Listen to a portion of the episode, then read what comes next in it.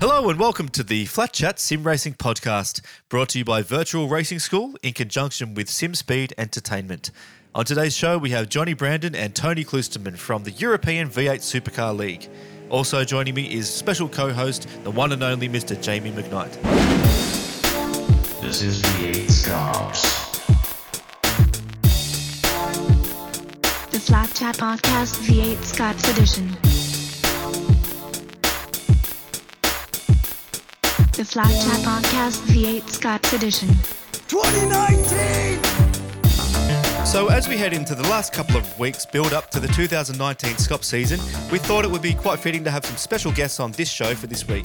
Now, before I go on, I'd just really like to send out some appreciation to all of you guys, our listeners, for really getting behind this show. Especially last couple of weeks, um, say last week with American Marcus Ambrose driver training video creator Kevin O'Keefe and that fantastic show that he had. And everyone did go and check out his stuff and the Marcus Ambrose 12 hour stream. It was really nice to see that we got some international uh, flavour on the show. And also, week prior to that, Scop's title sponsor holder and all round top bloke, Jamie McKnight, when he joined us for a chat, we received really good feedback for that show. And it's no. Uh, secret that everyone wanted to know the man behind the name. So it's really nice to have Jamie on the show again as co-host. I'm uh, you can see he didn't leave from last time. So Jamie, thanks so much for helping host out uh, this show today, Absolute pleasure. Glad to be here. mate. Uh, Chris can't make it. He's off. Uh, Gallivanting around the world doing whatever he's doing. I think he's working actually. I think he might be a bit worried that you and I do too well on this show, mate. That might be the problem. So I'll try and uh, Yeah, I'll try and keep the skill level as low as I can. Don't want to make him feel bad.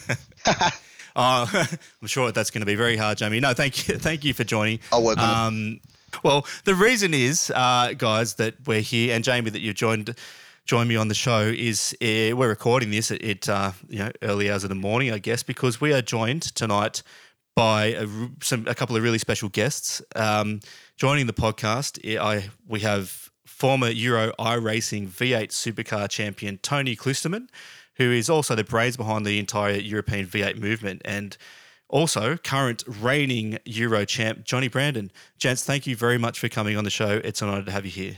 Thanks for inviting me. It's, it's a pleasure. Yeah, absolutely. Well, first things first, Tony, as uh, well as being a really handy driver in uh, with an I rating of over five thousand, uh, you're a Canadian sim racer who in, who runs a European or is part of a European racing series which features an Australian V8 supercar. So, can we refer to you as the international triple threat mate? I think that's a great description. That description. may be appropriate. that is a great description. I mean, yeah, the the, the triangle uh, of the iRacing V8 supercar community. But the question is, mate, how did how did this all start, and how do you find yourself in a position as a highly competitive driver in the series, as well as uh, you know, somewhat the um, one of the brains behind it, even. Uh, have even organising uh, something like sponsorship with with Jamie as well. How do you how did this all come about, mate? So I started uh, with iRacing approximately six years ago, and uh, I did that because uh, I missed the competitiveness of autosport. I had been involved with autosport for a significant length of time, uh, from the time I was uh, 12 years old, actually. And I started sim racing when I was 58. So, Stop it. Um, that, so um, this sort of filled the void. I, I missed it. I missed the competitiveness, and um, I had heard a lot about iRacing. I was curious, and so I, I joined up and did the Mazdas as everybody does. Got frustrated like everybody does, and then I started searching out what would be uh, the most challenging car. And initially, uh, I raced the Cadillac for about a year and a half. Um, difficult enough, but then uh, someone told me that the Aussie V8s were even more challenging. So uh, I took that up, uh, made a bit of a fool of myself for about two years in the car trying to learn. And uh, then one day something sort of clicked, and you know we're uh, where we are today. I'm reasonably competitive, I'd say, uh, but uh, He's very proficient in the car, JC. Very, very one of the uh, most respected V8 drivers on the grid, including the Australian drivers. So Tony's uh, being a bit humble there. Well, look, you were saying before, uh, Tony, when we were talking, and, and Jamie, you let me know about a bit of a backstory too. That mate, you you have a few of our Aussie uh, guys go over and do the the V8 series in, in the Europe series that you're part of, such as uh, Marlon McMullen, uh, Jake Burton, Michael Talianchik, Mick Cracknell, to name a few, and Jamie, of course, too. And you were saying that you keep up with those guys, uh, you know, maybe only just at, at, right on, on the back of their tail there, but that is no. Oh, I'm always uh, behind them. Feat. Yeah, I'm certainly Yeah, right. behind them. They're very good. Don't worry about that. because we got this um kind of like I was saying before, uh, Tony, but when we were having a chat before we, we did do the podcast here, we have a bit of a bubble in Australia, and uh, most of our listeners of the podcast are going to be from the Australian New Zealand iRacing community, and we are in a bit of a bubble. Uh, the V8 Supercar as a series in the real world is uh, akin to say, let's say, ice hockey, maybe in uh, Canada or uh, NASCAR in um, America. in the southern states of America. But we are so super serious about the supercar, and it translates over to iRacing. I'm wondering how does that work for someone like yourself in the in North America or in Canada and over in Europe? How did you guys get into the supercar specifically? So for myself, it was the closest thing that resembled uh, Trans Am racing or, or touring car racing. Uh, close quarters racing, very competitive, and um, I, I think that's what, what drew me to it more than anything else. The um, you know, unfortunately, not a huge following in North America, and uh, I think that was maybe because the car was so difficult to drive, and a lot of people on iRacing just assume that they can get in, floor the pedal, and and off they go and win races, and it just doesn't quite work that way with this car. Tony, I remember. I remember back. Sorry to interrupt. I remember back when I uh, started uh, a couple of years ago, coming across you on the track, and I was really frustrated and uh, having a lot of trouble just getting the car around the track. And I remember you gave me that advice. You said to me, Jamie, it took me a couple of years to get this car sorted. And the reason people give up on it is it's because it's so hard and so challenging. But when you do find that pace and when you do find that balance, it's the most rewarding car to drive on the grid. So just keep at it. Do you remember that uh, little conversation we had? I, I think that was at Bathurst, Jamie. Uh, we were talking. Yeah, it was. And I was having a lot of trouble. but you told me to stick with it. Yeah, and, and I think one of the the frustrating things for a lot of people that are just starting with the V8, and, and maybe in particular for uh, North Americans and for Europeans, is I, I'm not quite sure how to say this without offending anybody, but uh, the trade secrets are very secret, and uh, there isn't a lot of sharing of information that can help people get on the right track. And uh, I think that if there were more of that, it would uh, help to increase the popularity in both North America and Europe.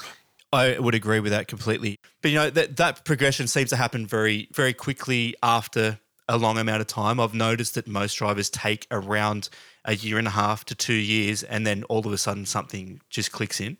I'd have to agree with that, but you know, uh, I'll uh, point jo- uh, Johnny Brandon out here.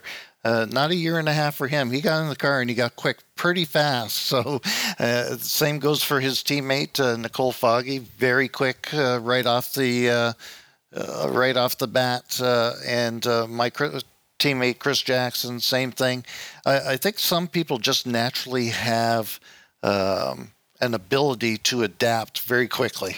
Well, speaking uh, about Johnny, welcome to the show, mate. And um, you are the reigning Euro V8 champion. And as I was saying, Jamie's been kind enough to provide me with some background info. He tells me that you used to be a pro kart racer in your younger years and won a few championships. And as well as being really fast in the iRacing GT3 and, and the Kia, um, you just can't get enough of the V8 supercar nowadays. And you're actually looking to make an entrance into Scops this season uh, as part of or driving in co- combination with Evolution Racing Team. The supercar, mate. Why? Why the supercar? And now for 2019, why Scops?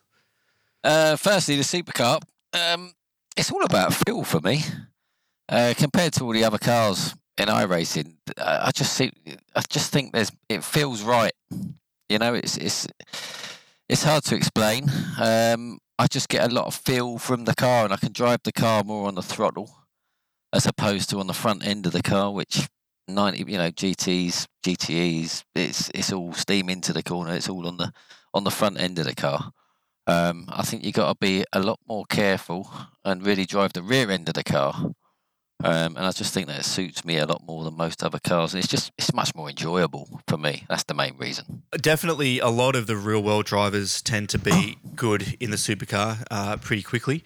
But maybe it is that feel thing that you have to have the level of detail and precision you need for the supercar is really unlike any other car on the service. Granted, on the highest level, let's say the F1 series uh, or the GT3 series, on the highest level, you do come down to those millimeters. But in general, if you're not precise in the V8, you're going nowhere. And it's guys like you that have that ex driver history and that type of real world uh, you know, understanding that tend to, gravitate to being pretty fast in a V8. But yeah, you're, you're right about the the feel in, into the corner. Yeah, I, I, appreciate that comment. I think I think I'm not as precise as I could be if I just butt in there a little bit. He's never happy, um, JC. He's never happy. yeah, I'm a little bit more reckless than I'd like to be, but that's that's oh. part of the fun of the car for me. You know, he's I, absolutely I brilliant. Don't worry about that. Very well, mate. You're going to fit in the scops like a gem. Oh, he's done a couple of races last year in the enduro, so we know how good he is in scops. He's going to fit right in. I, I actually made a prediction earlier, didn't I, JC, about where they'd be? Jamie, you were saying at least top 15, if not top 10, you For him in the running. Yep, that's where I think they'll be at the end of the season. I'm I'm really looking forward to, to see what you guys can do in the oh. No pressure there. Then I'll be I'll be happy to get in it at the start. I tell you, I did I oh. did a, as Jamie says. I've done a I've done a couple of races, the enduros, and the uh, the standard in there is ridiculous and it's brilliant. You know that's why we're here. That's what drew you in, isn't it? That's what drew you in, yeah, Johnny. Exactly, exactly. And it, it doesn't matter whether you're whether you're fifth or whether you're twenty fifth you're going to have a car a tenth behind you, a car a tenth in front. It's gonna, it's just hmm. fantastic, mm. and uh, you know, it's all about the racing for me and the intensity. And they were the, some of the most intense races I've been involved with. So I can't wait. It's going to be a, quite early in the morning for me in uh, in London here, but it's going to be well worth it, I think. So looking forward. Johnny, um, in some of our chats um, previous to us becoming good friends, we, we both talked about our real racing experience. Mine with the bikes, and you with the karts, and we both had a, a common answer to the question JC just said is that you and I are the type of drivers who just love to race. Like it's not actually any fun for us if we're five, ten seconds in front or behind. We like to be in a pack, you know, going toe to toe. We get that buzz from that uh, on track action. And I know when you joined us for Scops last year, you really enjoyed the fact, like you said, that there was five cars in a train. Wherever you looked, you had someone trying to throw it up the inside. You were trying to throw it up the inside. And I think that for the series that I've done, and I haven't done international series like you and Tony, but you know, Scops gives you the sort of buzz I used to get on track in real life. It's that it's that intense, and uh, and I really think that that's why you'll thrive, uh, and Nicol in the series this year because you love a battle. Yeah, hundred percent agree with the reasons for it. It's it's all about the racing for me. I mean, I do really enjoy just driving this car. This is probably the only car in iRacing that I'll gladly do two hours trying to work out what on earth the setup of the car is doing and what effect it's having. Not with a lot of success, I might add, but you know, it's an enjoyable thing to do. Uh, whereas in other cars, I don't enjoy that. But it is all about the racing for me. That's why I, that's what I loved about my real life racing or in the go karts, and uh, that's what I love in this. That's that's what it replicates for me. It's that you know that feeling of one mistake, the person behind's going to get you applying a bit of pressure, and he might hopefully make a mistake. You know, it's it's got to be clean for me though. I'm all about the clean. You know, it's not desperate. I'd much rather have a great race and be twentieth than disappear in the lead of whatever championship I'm in and, you know, not be anywhere near anybody. It's all about the racing.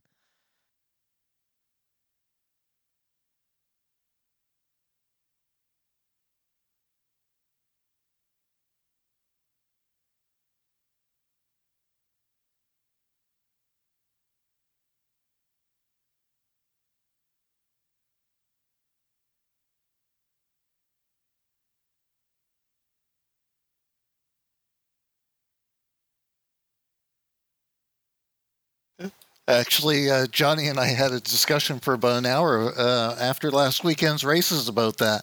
And, it, you know, it, you're right, Jamie. I think that we do want to give uh, each other the space to race and race hard. And, uh, you know, we expect uh, expect the other guy to make a dive every once in a while. That's, uh, you know, sometimes that's the only way that you can get a, get uh, the position right. But uh, I want to go back to something that Johnny said. You know, he said he's not very good at setting up the cars. Well, God help us if he ever figures it out. That's exactly what I said to him. He's only got about three or four sets he uses.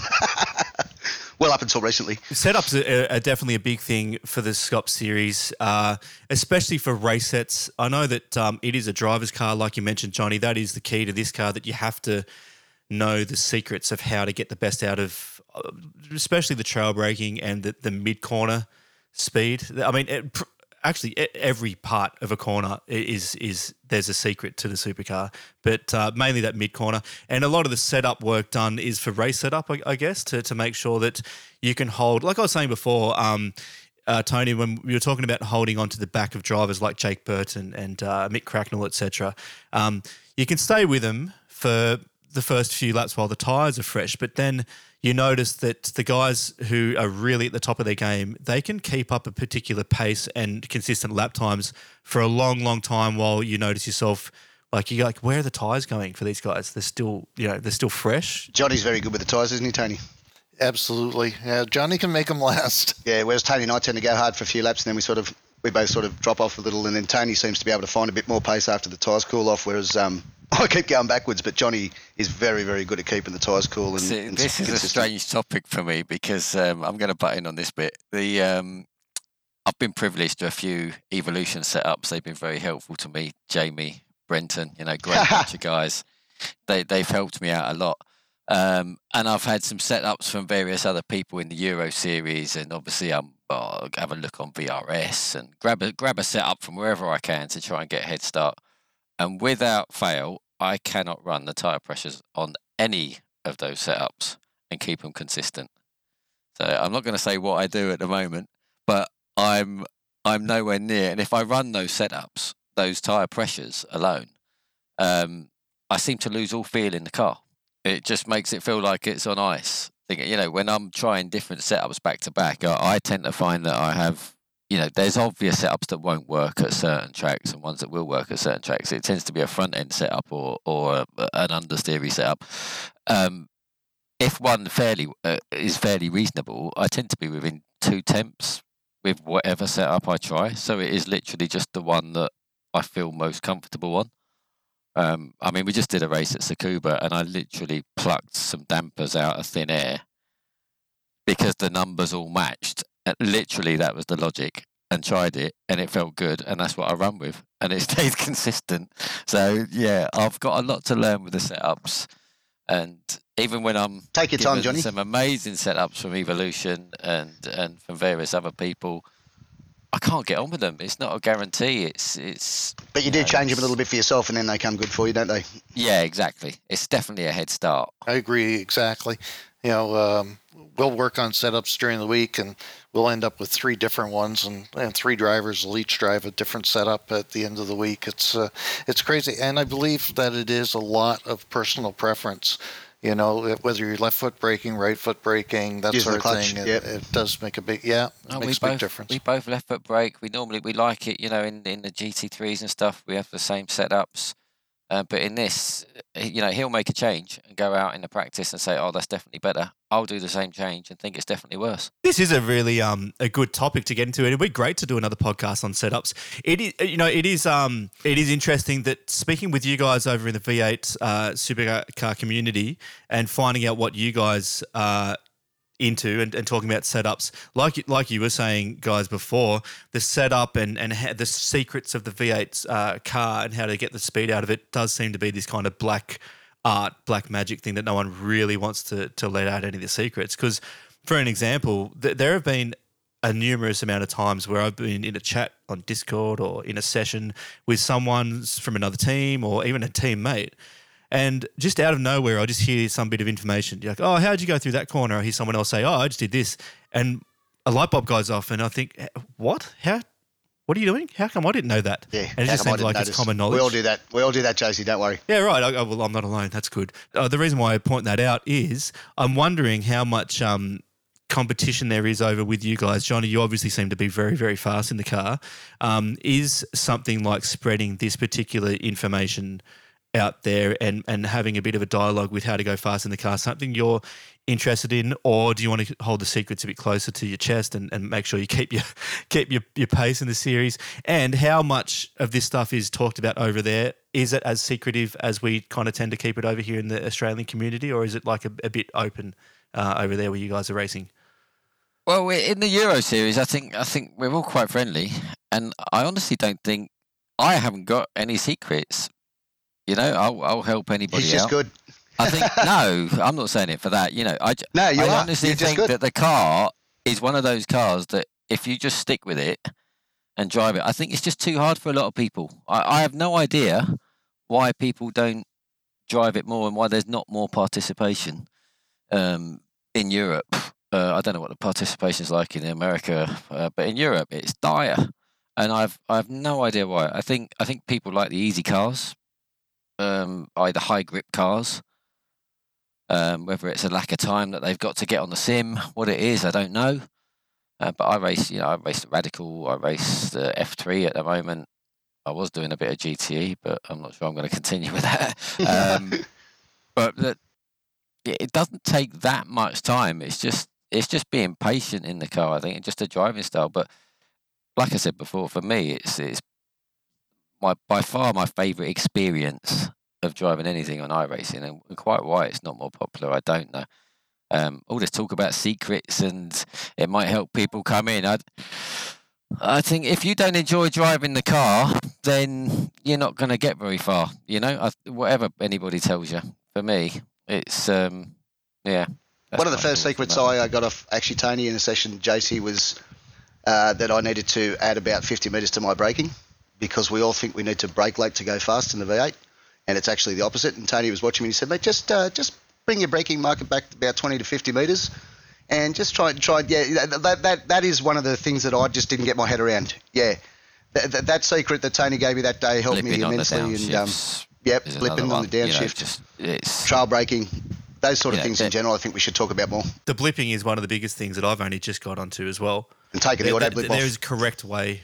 Yeah, auto blip off, and make sure you have to you have to time it to, like very precisely to make sure that the rear end doesn't wiggle. Um, a lot of guys, and know that this is a secret, you know, out there that, that they might even keep the throttle on and not actually lift through the braking zone. That's one way. There's other ways of even people braking That's a all bad the habit way I've got from to the- from real Yeah, life. is leaving your I, foot on I, I throttle. trail the Yeah. throttle. Yeah, quite a lot. And Yeah, maybe that helps me in this. It actually car, helps but- stabilize the car. It does. I think it does. It does Loads of help front. with that uh, diff with the with the type of diff that the V8 has. It does actually uh, The work. diff, but yeah. um, yeah, Brady Myers, who uh, drives for TTL and is a really uh, big threat to the Scop season this He's year. Um, yeah, he's a fantastic driver. Um, sometimes um, we noticed because I used to be a teammate with Brady, and his braking technique on some of the big braking zones, he'd uh, just absolutely hammer the brake on in sixth gear, and he wouldn't shift down until the end of the braking zone into into bloody Yeah, first he gear got- or something there. brake, brake, brake, brake, then bang, bang, bang, bang with the gears. Yeah, bang, bang, bang, bang, bang. I mean, you can do that. That is that is a possibility. you can have lots of different styles in this I've car. noticed that a couple of times. Yeah. I'm not sure who does it, but I've, I've I tried it. I can't do seen it, Johnny. that. I've not tried it, but I've, I've seen I it. need the engine braking, but these guys do it. Yeah, Marlin's the same. One of the things I, I'd like to say about the, the Euro series is that we're th- into our third year now. Uh, Clyde Whiting invited me three years ago to, to the series, and we had 15, 20 drivers. Um built up a little bit from that. Uh, I think we are averaging about 30 or 35 drivers uh, for this season. Um, but people give up on the car too easily. And uh, I think part of that is that um, you have to be willing to put in some practice. And we put out uh, league practice sessions uh, once a week for four hours or so, maybe have five guys show up. And uh, if you're not willing to put in the, the time, um, people get disillusioned with the car, I think, and uh, and go away. But what I've noticed over the last couple of years is that we are getting some competitive drivers, and Johnny and his teammate uh, are two great examples. We now are getting some of the uh, the Australians coming over. Brendan O'Brien's been racing with us. Jamie, uh, Michael Talianich was over. Jake Burton last week uh, participated. Crackers uh, has participated with us, and uh, we're starting to find some speed. We're fi- and I think what we're finding in our series is that groups of drivers are finding competitive people to drive with them at their level. So you'll have the top seven, eight, nine drivers. Then you'll have another seven or eight drivers in mid pack, and then you'll have some, you know, near nearer the back. But the people that put in the time are the people that end up jumping a pack the next season. And isn't it great to see somebody that comes from that mid pack, Tony, and then is all of a sudden in that front pack with us? You know what I mean? Um, we've seen that quite a few times um, with a couple of the UK guys from last year to this year. They've really picked up their pace.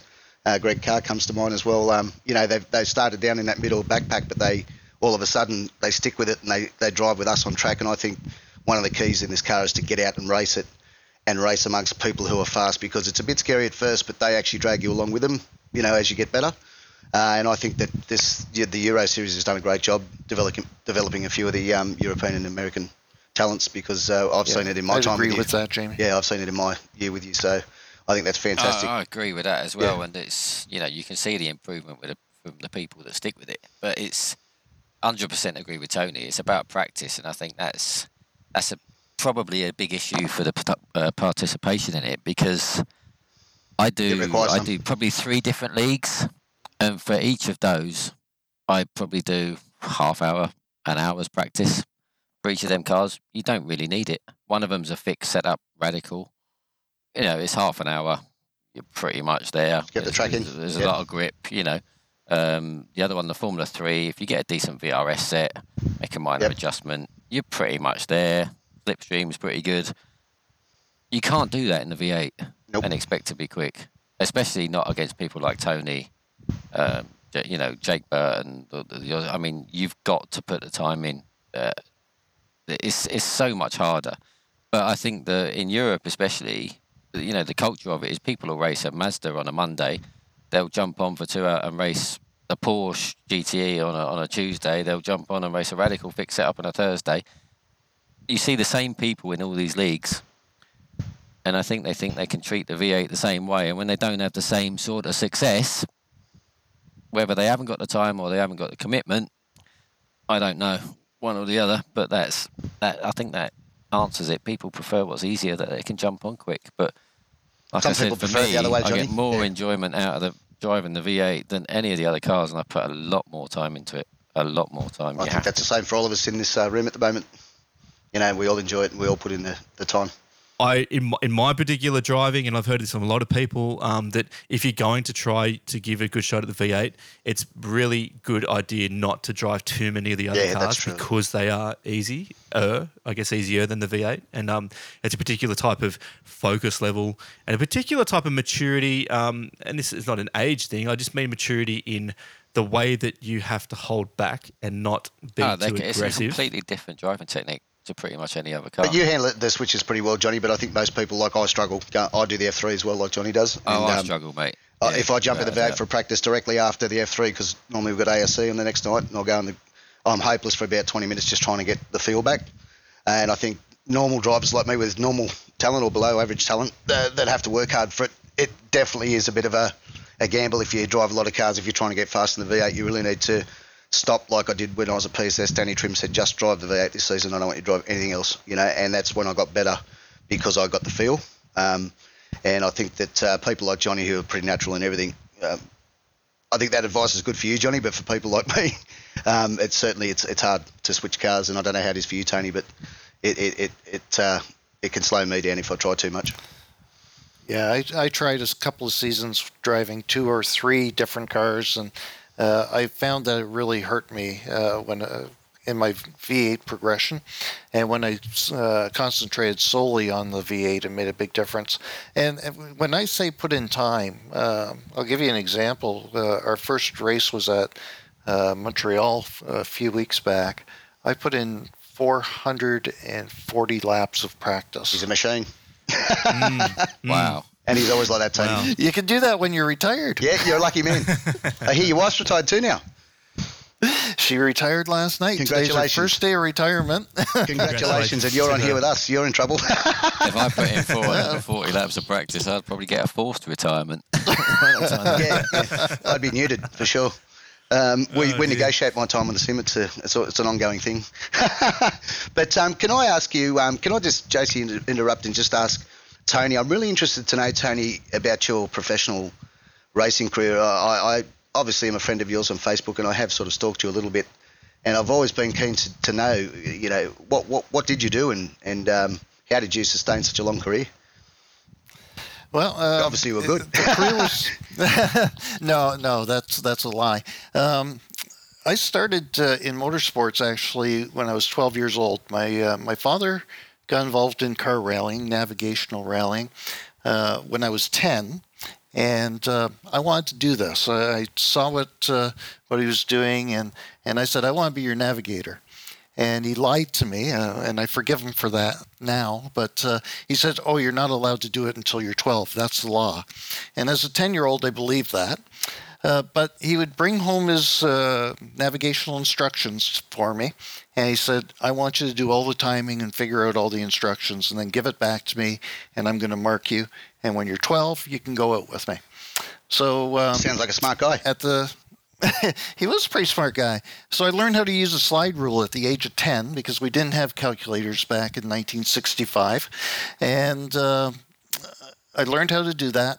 When I was 12, I, I marched up to him and I said, Well, I'm 12 now. It's time to do a rally. And uh, he picked a, a club event that had about 85 entries in it. And we finished first overall Well done. and and that was uh, that was the start of my rally career. I did navigational rallies until I was uh, 15. Started co-driving special stage events uh, at that time. Did that for about three years. And when I was 19, uh, I decided I wanted to be on the other side of the car, controlling the wheel, because I'll tell you, the co-drivers in stage rallies are They are very brave people. they they are certified for sure.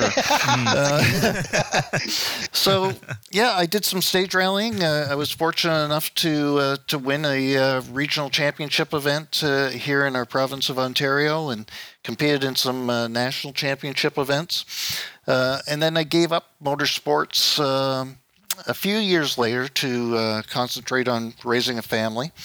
Uh, so I quit when I was uh, 23 or 24 and didn't drive competitively again until 2001 uh, when I bought a Subaru STI, uh, one of the first ones in Canada.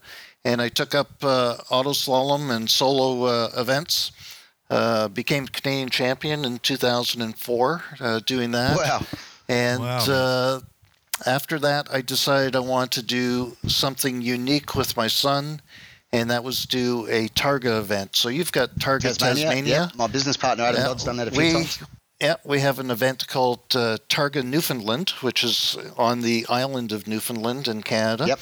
Um, and I did that event three times uh, 2005, 6, 7 with my son as a co driver. That would have been awesome. Uh, it was, other than the very first day on the very first stage, I crashed the car very badly. Uh, my son broke his arm. Um, we finished the event, uh, and after a week long event, uh, we were voted to be the uh, uh, to win the Spirit of Targa uh, award for the most pers- perseverance. Uh, we rebuilt the car and came back in 2006 and 2007.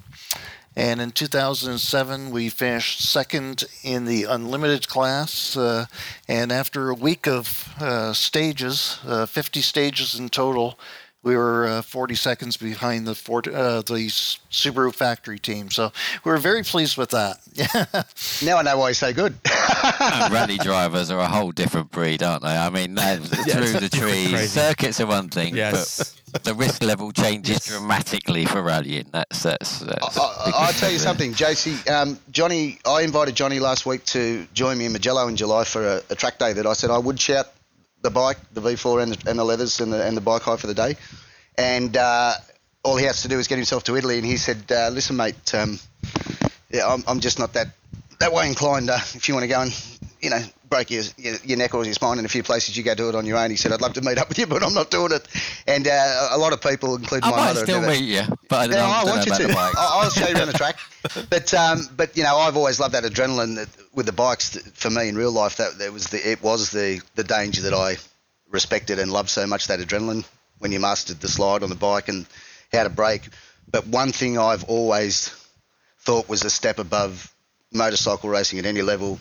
Uh, you know, any sort of track racing is world rally drivers, local rally drivers, anybody who drives at 180 past trees with, you know, uh, fans standing on the track to give you a wave and a high five as you go past.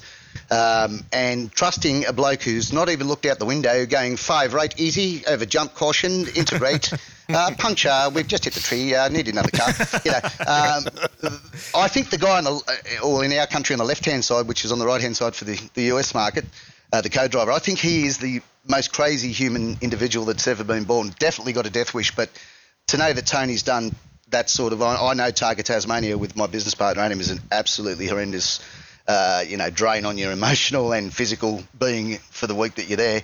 To know that you've succeeded in that, Tony, that's just, you know, awesome for me to know, and I'm sure all the uh, the guys out on track now have a bit better understanding of why you're so bloody good in the V8, but you know, controlling the slide. But uh, congratulations to you, mate. That's that's a fantastic story, and I'm, I'm glad I asked you the question. I appreciate that. So uh, after that. Um, I decided motorsport was really very, very expensive, and if, unless you have a lot of sponsors, it took you that long. Uh, yeah, it did. Um, so I started sim racing, and uh, I'll turn 64 this summer. I seem to be reasonably competitive uh, in this. So uh, I think uh, I mentioned it to uh, JC uh, the other day. Um, sim racing knows no age. So it doesn't know if you're 10 years old or exactly what we you're discussed, JC, wasn't it? 60, That is, yeah. 63 or 64 years of age like I am. Um, it doesn't know, and uh, I would encourage people at any age to get involved because it's it's something that you can do from the uh, the comfort of your home, and believe me, it's a hell of a lot cheaper than real racing. Even if you spend a lot of money on the gear, it's a lot cheaper than real racing, isn't it, Tony? You're right. Yeah. And uh, and uh, and I must say that is the message that uh, you know I hope that we can get out is that if people are like I was for a couple of years on the fringe, I was watching the V8s online races, the strength of field races, the Scops races via the YouTube, you know, just thinking. But when I make that commitment, I'm going to find out if I'm any good. You know how you have that sort of doubt. um, and and like you, Tony, I mean, I was 41, so I'm probably a spring chicken compared to when you started, but. You do worry, you know, that you're up against these 15, 16 year old, 17 year old guys who've got reflexes like cats. You know what I mean? They've got real uh, kart racing experience. A lot of them, they've got a, a lot of talent, a lot of natural ability, and you think, am I going to go out there and make an absolute sod of myself? You know what I mean? Um, for the people listening, you can be competitive. I mean, I started in my 40s. I think Johnny was close to 40 when he started. And Tony's just a legend of the sport. He, he, as he said earlier, he's 58, and he gives Johnny and I a good ass kicking from time to time, don't you, Tony? So um, age, it doesn't know any age, and I think that's the key to this sport is that anybody at any age who's got any sort of ability or desire can get involved and, and be very, very competitive at some level. There's always someone to race. This is a really, really good thing to, to say. I'm, I'm actually finding some confidence from hearing you say that too, because in our community in Australia with the Scops, the age is just getting slower. and- I mean, lower and lower and lower. Last year we had a uh, Griffin Gardner win a race, didn't we? At uh, Sebring, one And of Cooper the, Webster as well. Sorry, Cooper, Cooper Webster. Webster, yeah, and they're like 15. 15, 15 years old. Just turned And the reflexes.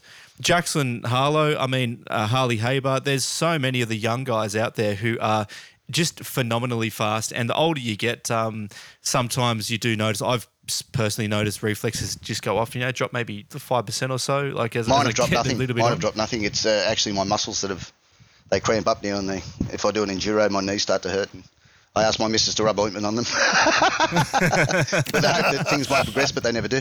But yeah, uh, I, I'd say Tony, that would probably be the only thing you'd notice, wouldn't it? Is sometimes that you get a bit like sore uh, if you do some really hard racing. Yeah, it does take longer to recover, and I find some of the events, um, eh, you know, at the end of it, uh, you know, you're physically drained. Uh, my wife laughs at me.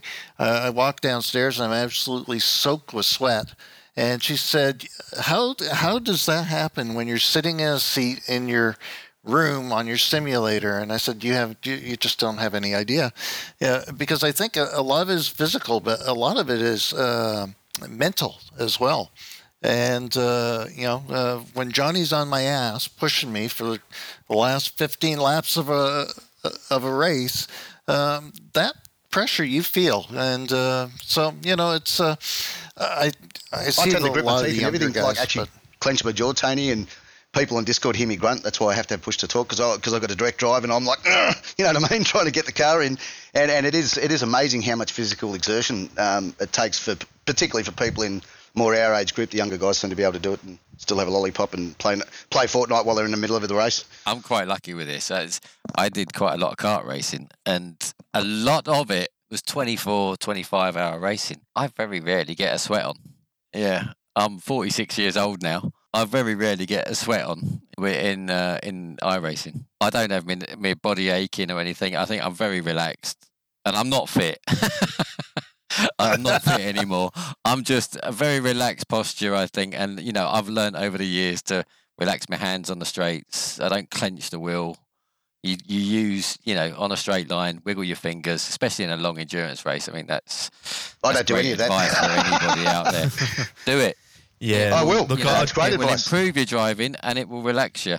You know, That is great relaxation advice. is key. So, guys, we've spoken, spoken a lot about the car and the V8 and how to drive it. And I think this is a really great show to, to do this on. A lot of the guys we have on from our community over here, uh, you know, the, the willingness and the openness to talk about how to drive the car. It's almost like one of those things that, look, if you don't know how to drive, that's that's your problem. You know, that's kind of sometimes the um, mentality. But on the other side of the scale, on the extremity, there is place there are places like VRS and uh, Pure Driving School. There used to be the one uh, with TTL Driver Academy that you were uh, So did I. driver. Yep. Yep, you you, you were And big, pure big racing into that, now Jamie. too. Yep. Yeah, pure racing, and those places are there to really help drivers. So um, I think that the audience listening to this particular show, whilst it is some of our guys over in Oz, New Zealand, there's hopefully some of the guys over in, in Europe and your series are listening. Um, I'm really glad that we are talking about this stuff because there's not always a com- conversation that you can have someone like Jared Filsell come on and just tell you how to drive a V8 supercar. It just doesn't really happen that way. So this conversation is, is really great. And I'd like to do more of them, guys, if possible. That'd be fantastic to do another show sometime, maybe mid season for you guys and for us with Scops, where we can kind of have a, a bit more of a discussion. Yeah, we should be. We should, you and we'll see how much Johnny's in front of me in Scops. We'll be able to see how he's going by how many hundred Yeah. points. So much for me slipping in quietly and seeing how I got on, eh? Oh, mate, Yeah, I was that's making sure that wasn't happen happening, Johnny. Yeah. no way. You won't get away You're with gonna- that. You- you- it's going to be like the appearance from um, from Jacques Villeneuve coming and doing um, Gold Coast, Johnny. We're going to have a massive hype train. I hope you don't end up like him, though. Yeah, exactly. Uh, just for the for the guys out there, JC. On that note, for the guys out there that are listening from perhaps not not around the New South Wales or you know maybe Auckland or you know the eastern seaboard of Australia, um, you know if you want to learn how to drive the V8, there's a couple of leagues that are absolutely brilliant for it, and people do share information, and people are willing to stop and help you learn how to overtake and how to hold your line when someone's lapping you, which is a very important thing to learn when you're new in the car. And that's the Wheelie Bins. Um, it's a series that runs every single day of the year, including Christmas and New Year's Day. We have no days off.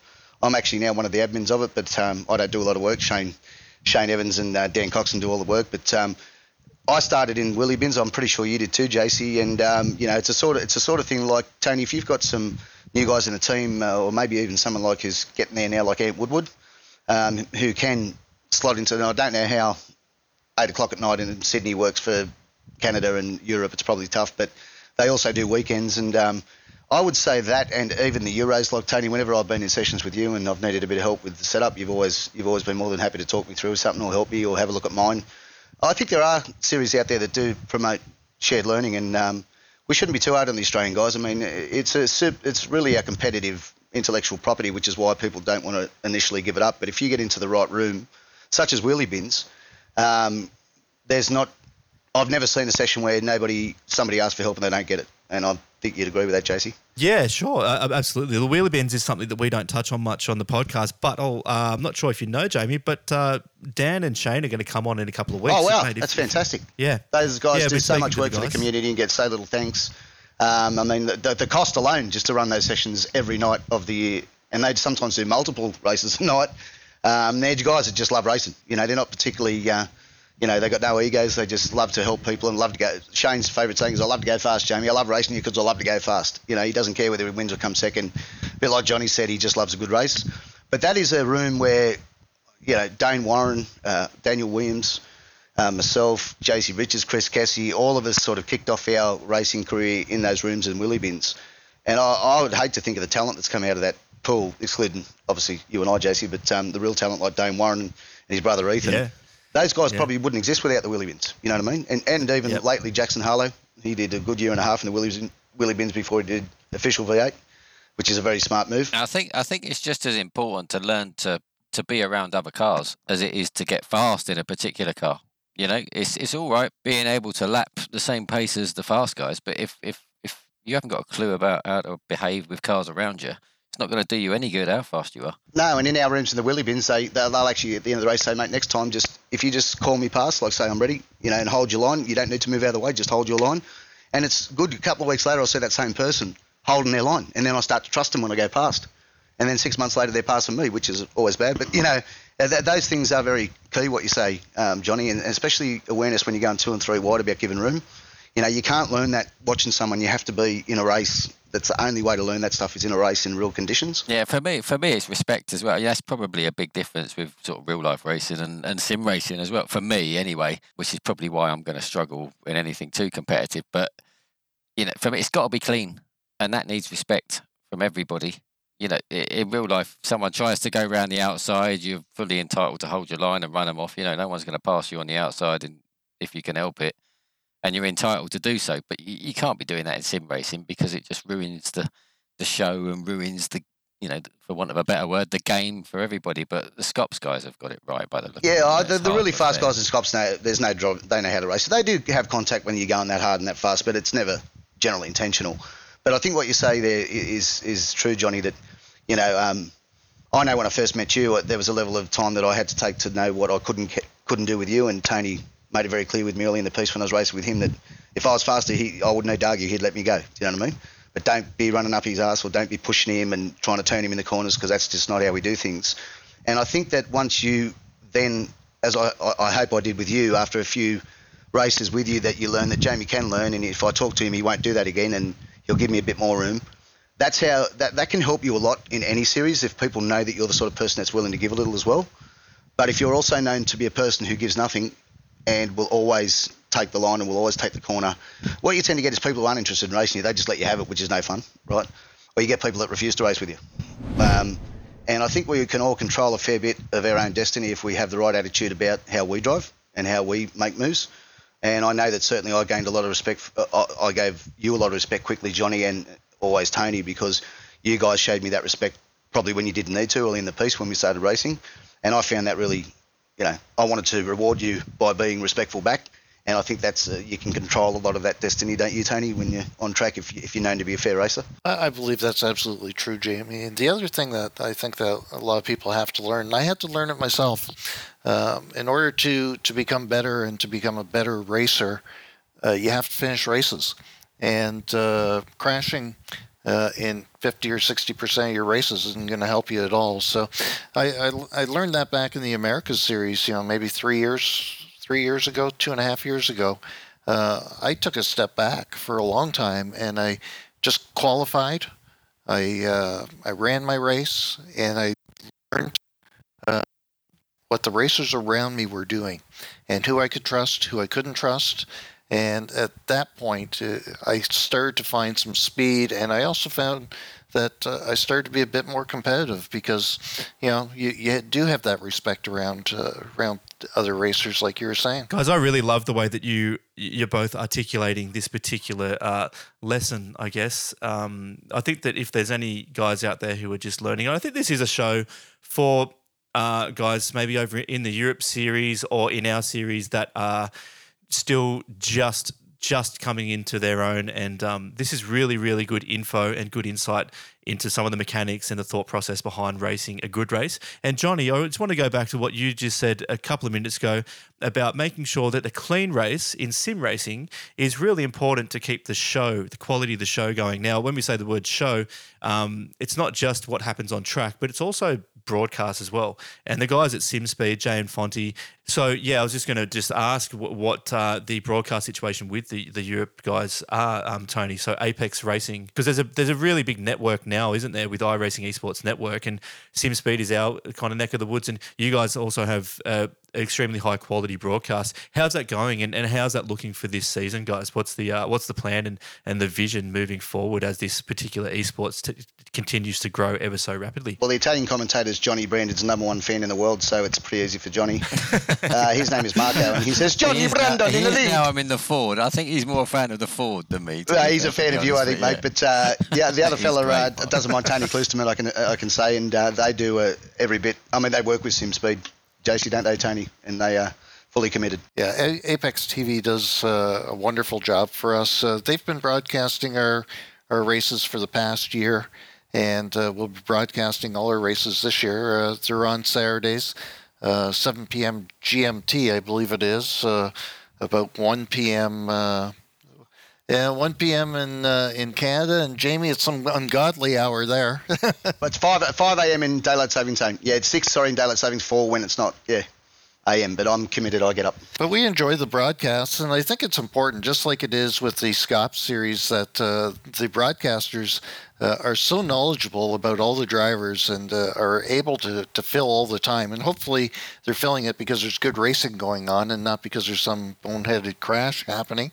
But uh, you know, they uh, we're very pleased with uh, what Apex does uh, to to support us, and certainly it's not cheap.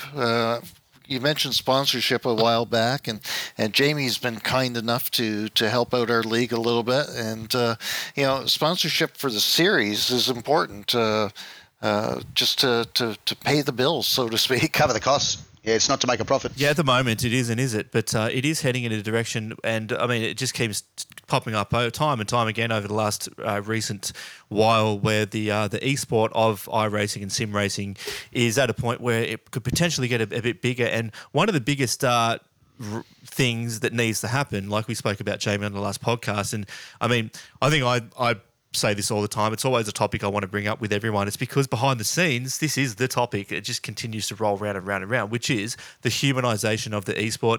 I know a lot of people may not be interested in, you know, it, it going to a point where, oh, you know, the hype train, let's get it on, on let, you know, broadcast, get more exposure and all that kind of stuff. But guys, the reality is, is that it is a, a very, very strong possibility, and it's probable too with guys like yourself, Jamie, and the guys like broadcasters like Apex TV and SimSpeed.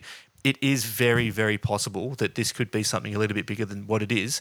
And in saying all that, the humanization means getting some of the drivers' characters out, not just the cars you see on the screen. I'm wondering uh, how you view um, Tony at the series over in Europe and Johnny, great to talk to you today about uh, and learn more about yourself. Have you got other drivers over there, guys, that uh, you reckon could, you know, um, you got a bit of a personality and, and maybe we could even promote over here on, on the show to, to get some of our Aussie guys listening to and watching your broadcast?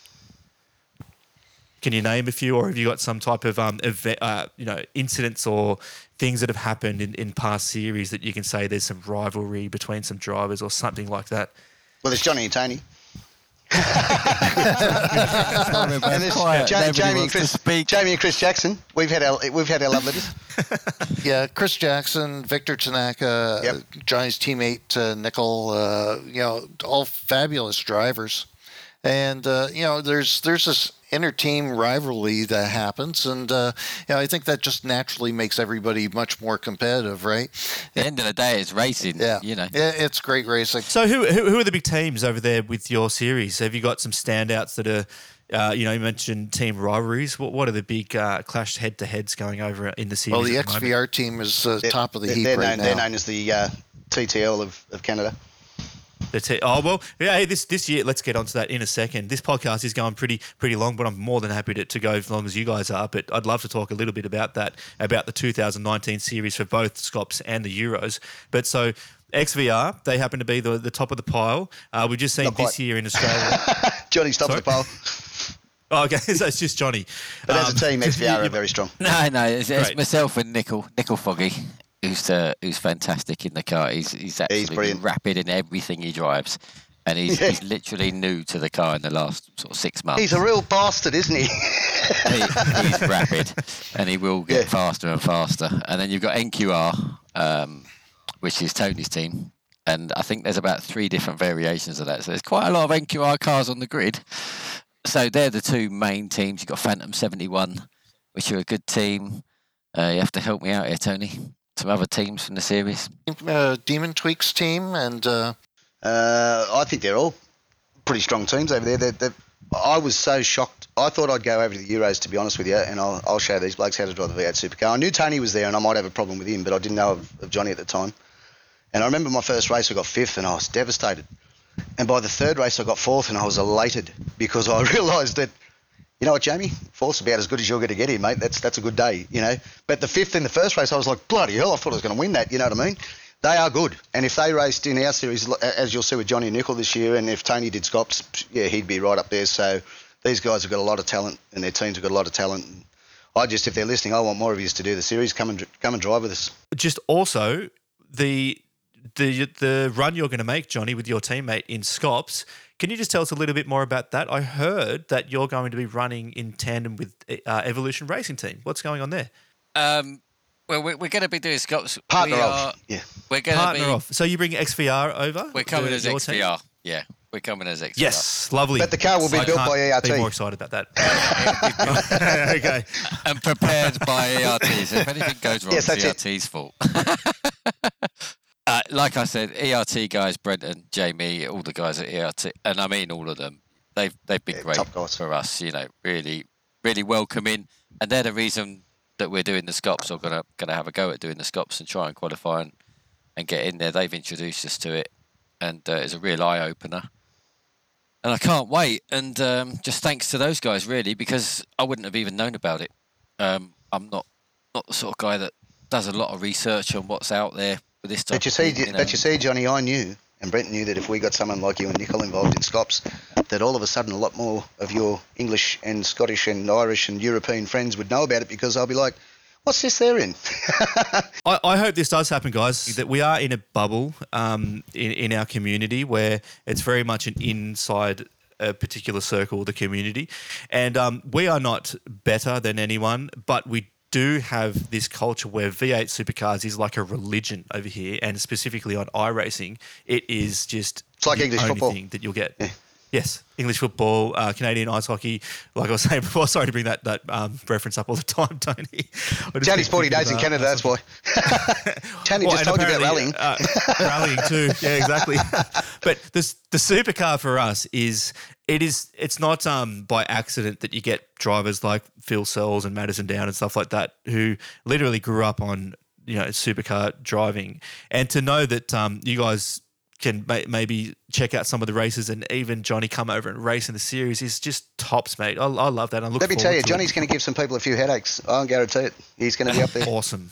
How Ho- good. hopefully Hey, not Johnny, myself the too hype much. is going so high now, mate. Uh, it's ridiculous, isn't it? Aren't you glad you know Jamie? But, and, Ta- and Tony, I would love you to come and do a few Scops races too. I really would. Yeah, I did a few uh, two years ago, uh, Jamie.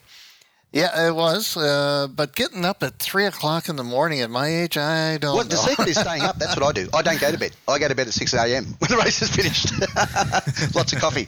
But um, yeah, no, it, it, it, it really interests us to get as many as the you know Canadian, US, and you know global community involved in what we do because I think what JC said is true in, in the past, but I've all seen a big shift, particularly in the management of the teams recently, and, and you know the, the coming together of the, the senior groups to really want to get our heads out of the sand and, and really promote and share and get others involved. Wouldn't you say, JC? There's been a big shift culturally that way, and uh, you know having having you guys come on our show today and, and making the time available for us. Um, can't thank you enough and uh, respect and admire both of you guys, as you know, in all sincerity.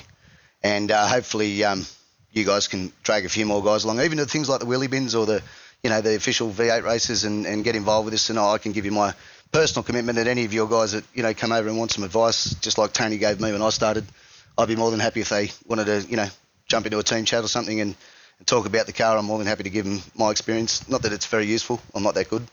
But um, I could always ask Johnny the questions I don't know the answers to. And, um, you know, we really want to welcome the worldwide community in, into the V8s and we want to make it as strong as we can because the best the best races are when you've got the best people racing with you. Doesn't matter if I come 39th in the top split of Scops, I'm, I'm more than happy with that if I've had a good battle. And I think we, we mentioned that earlier, Johnny, that that's what it's about. And the more that we can get in, the better. The more that we can get in, the better. Guys like you and Nicol, and there's plenty of other guys like Chris Jackson and Tony. Yeah, I, I have to agree with you there, Jamie. One of the things that uh, I'd like to say is that uh, you know, this podcast that, that you have, I think, is an excellent vehicle uh, to get the word out there that, you know, there's, um, it's a big community and it's a worldwide community. It's not, you know, just Australia. There are people, you know, in North America and, and Europe that really want to try and drive this car. And uh, this podcast is going to go a long way, I think, to uh, to helping those uh, those people make the jump. Thanks, Tony. That that definitely is the goal and the vision we have. We just continue to do week by week. Uh, uh, you know, just talking to as many people as we can, and, and uh, like Jamie said, it is something where the culture is changing now, and to get uh, some crossover with you guys is just one of those um, those rungs in the ladder of, of getting this uh, this series and iRacing and sim racing more exposed. What I might do in saying that is uh, I might organise maybe a couple of practice sessions where we can link up at particular times. Um, That's the hard part. That the might times. be. It is. I know we had to organise this. I had to bloody get out of bed and set an alarm. yeah, you're make usually out of bed by nine o'clock. I mean, that never happens. I'm not even sure I'm what drive to time. Bathurst. I'm not even sure what time the Scops races start for me yet. Johnny, remember no when I lied to you last time? Yeah, exactly. That's what's scaring me, Jamie. You don't want to know. You don't want to know. Just just turn up when I They ring. you. asked me to do the endurance. He Said, "Oh, it starts at eight o'clock in the morning your time." Yeah, from what That I was the think one of them started at two thirty in the morning. Yeah, but I really appreciated it, Johnny. You got to know that. yeah, so, so did I, Jamie. So did I. Yeah. Well, XVR was and, and Johnny, you're going to have to you're going to have to make it to, to the race. It is a long broadcast. We split two as as well, but the pre qualies they're on and around. Uh, Don't what, shh, don't tell him. That's the difficult thing for us, the the, the pre quality stuff, because that's on your sort of Thursday, Friday, Saturday. Yeah, you get morning, Saturday as well, though. Yeah, yeah. So Yes, I'll only get into the Saturday one. Uh, that sort of helps me a bit. that, but that Yeah. that's well, the from what we've heard, Johnny, from from Jamie's hype, you're you're only going to need one lap, aren't you? He only That's needs five laps, mate, trust me. Yeah, yeah, yeah. Five yeah, laps and yeah, base laps, yeah, and up and he's fine. No problem. Oh my That's how good he God. is. Uh, yeah, What is exactly. going on? ERT, Filsells, etc. Look out, Johnny Brandon is coming Oh. to town. Uh, look out might be the right word, yeah, as they're coming past, lapping us. But no, go easy on us, guys. Go easy on us. Can I ask one more question of both of them? I'll start with you, Johnny. Get the glass ball out. Where do you see esports, and particularly this our sport, in 10 years' time? It's a hard question for me. I I don't really look into the esports stuff. I think it's it's going to get bigger and bigger. I mean, just quickly, I was going to mention this earlier, but I've got some friends that are quite well connected that I used to do some racing with, and one of them does a lot of commentary for Eurosport, and he's he's he's he talks to a lot of people, and he genuinely thinks now, you know, you've got all these youngsters coming in that may want to aspire to be racing drivers, but the fact of the matter is, is that if you take like F1 out of the equation, there's actually more money to be made now for the top 5 10% of sim racers than there is in real racing. It's a fact already. And, and, and, and in my Mm. opinion, that's going to get bigger and bigger, that end. Yes, and it's, that's, and it's that's, still that's true. theoretically underground and not common knowledge, but there's already more money to be made as a successful sim racer than there is as a real racing driver. So you know, and it's and all and from what he's telling me, all the teams are waking up to it now. All the real life racers, you know, not looking to sign particularly uh, uh, sim racers, but looking to get involved with sim racing because it's a platform that's going to get bigger and bigger. Whether it's a, a road to real driving and getting a real drive is another debate, but it's definitely going to get their attention and get their investment in the very near future by the sound. We have the Australian uh, driver search happening with uh, one of my teammates actually won it last year, Ethan Grigg-Gault. He got a $50,000 race support budget to go racing this year. Um, we have a number of, uh, don't we, JC, um, series that we give people the opportunity to get into a real race car and drive for a season. Um, Yes. uh, Jake Yeah, Burton did it last year. Was one of so them we actually Dave are Warren promoting that. it's only the one or two at the top that get the opportunity, but it still gives you that chance. But I, but I was saying in my podcast last week that I think that maybe real racing might become less relevant as time goes on because everybody can do this and it's not that expensive to do it and you don't have to leave home. There's definitely an argument. Yeah, and, for and, that, and it's yeah. a very You marketable know, product. And personally, the reason I'm on board. I've got to be honest, I'd rather watch a V8 Scops race than a Formula E race. at Mm, me too, don't know if mate. Me just too. That's the point. Yeah. Yeah, that's the point.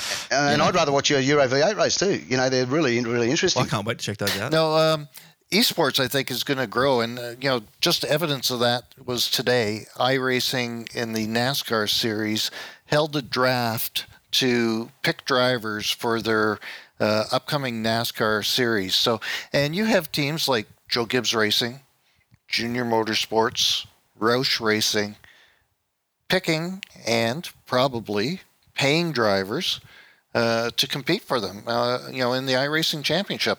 And uh, it's not chump change that they're racing for either, you know, with a hundred hundred thousand dollar prize fund as well. So it's uh, I see it happening. Um, in the investment community that I'm involved in, uh, it was interesting, Jamie, that the conversation this week on their podcast was esports and how do I Oh, make money that's a, off That's of a similar conversation what So- I've been having. And these are people that, uh, yeah, and these are people that have got a significant stash uh, of money that That's what we can need. make things happen, and they're exploring esports because they believe that's where it's going to be down the road. I'm trying to be the first brave one to throw some real money in and say, come with me. You know, that's what I'm trying to do because I'm sure that it's going to pay off. I'm absolutely positive that in 10 years' time we will look back at this period and say, well, they were the last of the old days. You know what I mean? When it was sort of amateur. You know, it's going to get to a point where we'll still always have it, people like me and, you know, JC running around um, causing, you know, problems for the fast guys. But, you know, at the end of the day, we're going to have some superstars come out of this sport and they're going to be maybe as well known as anybody. Yeah, yeah that's my take on it, and I want to be on board when it Yep. goes And- bang. That's what I'm here for. and the broadcasts, you know, the broadcasts are exceptional. You know, whether it's Scops or, or any of the other uh, Australian series I've been able to to watch. Uh, you know, the uh, the strength of field splits on, on Mondays for you guys, uh, or whether it's the Euro V8 series. I think the broadcasts are are Oh, really more. elevating the sport, and it's attracting And when people to the sport. Finally gets taken by a, a you know a big media organisation and put into the mainstream viewing. That'll be the day that everything changes. That and that's what I'm trying to make happen personally. Yep. Once that moves to from the, the YouTube media platform to the ex, the additional national and international media platforms, the day someone makes that happen, that's the day everything changes, in my opinion. It will happen, guys. And one of the things, Yeah. like I've, I just keep coming back to it over and over again. If I was one of those people, and I've know people like that, we have some in our community, Jamie, people who work in television. We sure do. Um, particularly, if I was one of those people, the only catch is is who are the stars in your series and what are they like and how do we get their faces out there to pe- to get the viewers and the audience interested in following the person not the car? That is really the key. Um, and as much as someone doesn't want to stick their face on a, on a photograph and st- send it into the guys at SimSpeed or whatever like it does seem a little bit odd or a bit far fetched. But guys, that is the way forward. And uh, knowing that we can talk to guys like you now, um, Tony, Johnny, Johnny. By the way, another uh, shout out to the next V8 Supercar Online Premier Series champion, Johnny Brandon. 2019, no hype intended, but he's come to basically wipe the floor with everyone out there, guys. Might have got him here, Tony. Checkmate. well, every eye in Australia is going to be on him at Scops now. You know that. Uh, cheers, guys. Yep, that's fine. I really appreciate the, the encouragement. Thank you very much. No You're pressure. No pressure. Just say, look. So what we might do, I might wrap this up, and I'm going to get some links for. There's two audiences here. The guys over in Europe, um, Tony. I might put some links up on the show, and if you share it out, we'll get some links to specifically wheelie bins, which Shane and Dan and Jamie run over there, and it's a great place if you guys can make time to come on every single night. They run a race, and it's a really good place to, to run car to car. and door and it's quality. Yeah, you, you got your beginners, but you got your quality too. Yeah, and, and then we can link up some other um, info as well about Scops too and the broadcast, and maybe I'll get a time frame chart up as well, so we can interlink some some uh, and links for the that Euro suit V8 races too in reverse. That's Yeah. the other way, uh, vice versa. I'll definitely get some links to the Euro um, stuff too. I'll talk to you in a, in a second, Tony, and, and get all those links. Um, well, thank you very much, gentlemen, for, for joining, and I hope that this message gets out there. And it was a fun podcast. It was, it was really nice to have you guys Yeah, on. it was a privilege to have you on the on the show, guys. Thank you for making the time. Really appreciate it personally. Absolute pleasure. Thanks for having us. But again, thanks, and Jamie, thanks, thanks so much for helping host today. Thanks for having me, JC. No probs. All right, and we'll check Catch you later, guys. Check you next week.